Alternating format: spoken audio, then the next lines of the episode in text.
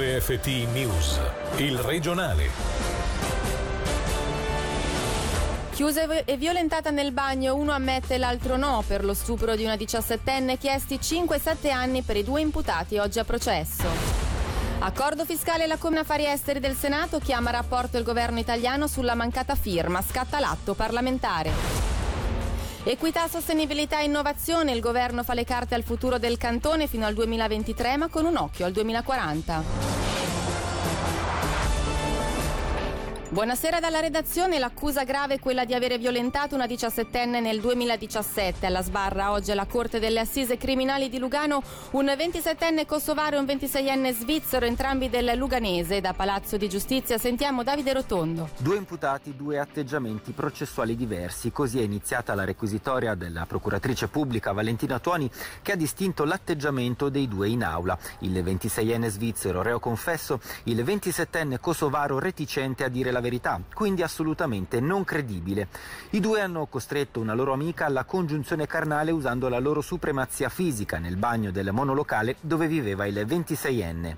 Sebbene il processo sia prevalentemente indiziario, a detta dell'accusa la vittima non avrebbe avuto nessun motivo di mentire, non avendo denunciato in prima persona l'accaduto. Molto grave la colpa del 27enne per quello che è stato definito un reato ignobile. L'imputato più anziano non si è fatto scrupoli a usare la 17enne come un oggetto sessuale, incurante del suo dolore e delle sue lacrime.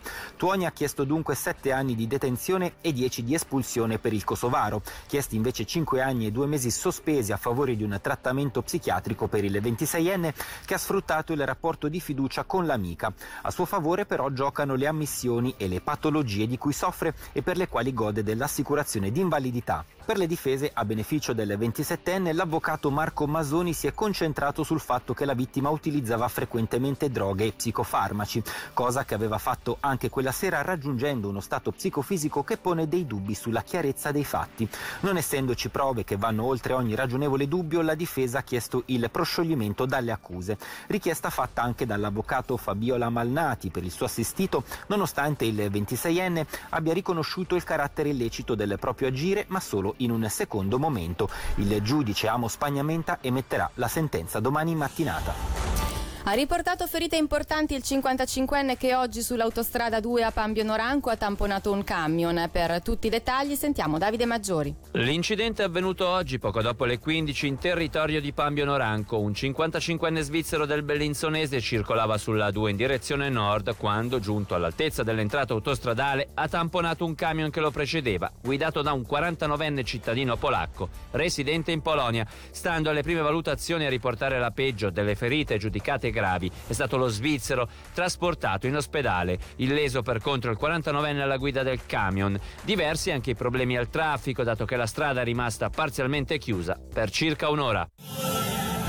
Frontalieri e sostituzione della manodopera indigena e mobilità sono alcuni dei temi più spinosi nei rapporti tra Svizzera e Italia, esposti dal presidente del Gran Consiglio ticinese Claudio Francella, ospite oggi a Roma, su invito del presidente della Commissione degli Affari Esteri Vito Petrocelli. I passi formali importanti non si sono fatti attendere. La Commissione chiederà infatti tramite un atto parlamentare al governo italiano lumi sulla mancata firma dell'accordo fiscale. Sentiamo l'intervista realizzata da Angelo Chiello. Sono estremamente soddisfatto soddisfatto da questo incontro. Devo dire di aver ottenuto una grande attenzione da parte della Commissione. Effettivamente quello che pensavo si è avverato, molti commissari non erano a conoscenza delle problematiche che ci toccano da vicino e la Commissione stessa ha deciso, eh, soprattutto per quanto riguarda l'accordo fiscale, di eh, intervenire rapidamente convocando alla prossima seduta il governo governo per chiedere spiegazioni sul motivo per il quale questo accordo fatto nel 2015 non è ancora stato firmato. Dopodiché eh, la Commissione stessa eh, procederà con un atto parlamentare nei confronti del governo. Quindi per noi questo sicuramente è un bel successo perché l'obiettivo era anche quello di fare pressione su questa Commissione affinché si smuovessero un po' le acque in questo senso. E ritroveremo Claudio Francella tra pochissimo, subito dopo il regionale, nel nostro appuntamento con Radiogrammi. Innovazione, equità e sostenibilità sono i tre principi politici che il governo farà suoi nei prossimi anni. Il Consiglio di Stato ha presentato il programma di legislatura fino al 2023 che focalizzerà l'azione politica sulla qualità di vita, lo sviluppo dell'attrattiva del Ticino e il rapporto tra Stato e cittadino. Sentiamo il presidente dell'esecutivo cantonale Christian Witt al microfono di Selin Lalomia. Innanzitutto i tre assi si posano su tre elementi chiave che sono l'innovazione, la sostenibilità e l'equità. Il governo per quanto concerne dei progetti a corto termine si è dato delle priorità all'inizio di questa legislatura, penso alla riforma fiscale che oggi è entrata in vigore, a partire dal 1 gennaio 2020 ci sarà una riduzione delle imposte per i cittadini, dall'altro abbiamo il tema della socialità e dell'educazione che sono pure oggetto di messaggi, la mobilità, l'apertura della galleria del Monte Ceneri prevede anche un potenziamento del servizio pubblico, dei trasporti pubblici, anche questo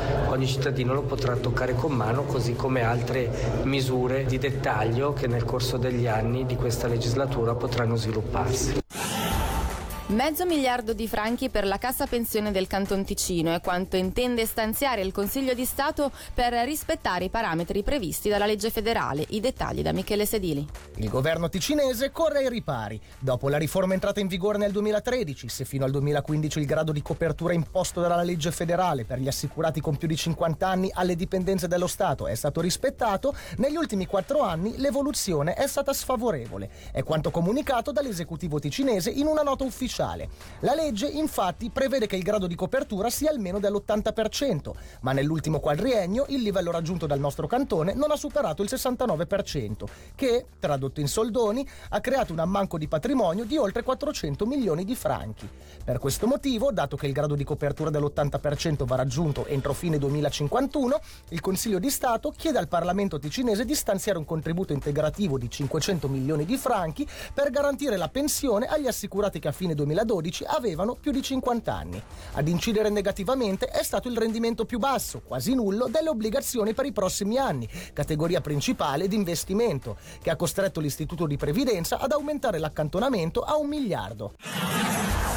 Le notizie in breve questa sera sono a cura di Davide Maggiori. Bodio, blitz della polizia questo pomeriggio in un locale a Luci Rossi in centro paese, lo riferisce la regione online. L'esito del controllo nell'ambito della nuova legge sulla prostituzione sarà reso noto prossimamente.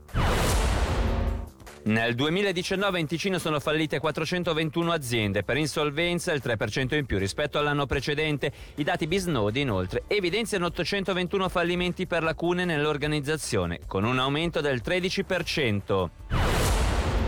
Nessun ferito, ma ingenti danni materiali. È il bilancio dell'incendio che sembrerebbe domestico, divampato poco dopo le 15 in un'abitazione della zona collinare a Cugnasco. Le persone che si trovavano all'interno sono riuscite a mettersi in salvo. Sul posto sono giunti pompieri, polizia e il servizio ambulanza Locarnese Valle Maggia. Proporre eventi ufficiali per migliorare il dialogo e la comprensione tra residenti e stranieri è una delle missioni della Commissione per l'integrazione, presieduta fino al 2023 ancora da Omar Gianora, lo ha annunciato il governo. Al volante non c'era Balotelli, ma un suo amico. Camorino ha annullato la multa al bomber del Brescia, lo scrive la Gazzetta dello Sport. Per eccesso di velocità il calciatore era stato imposto il divieto di circolare in Ticino per tre mesi. E questa era la nostra ultima notizia dalla redazione. Grazie per l'attenzione. Buona serata. Il regionale di RFT, il podcast su www.radioticino.com.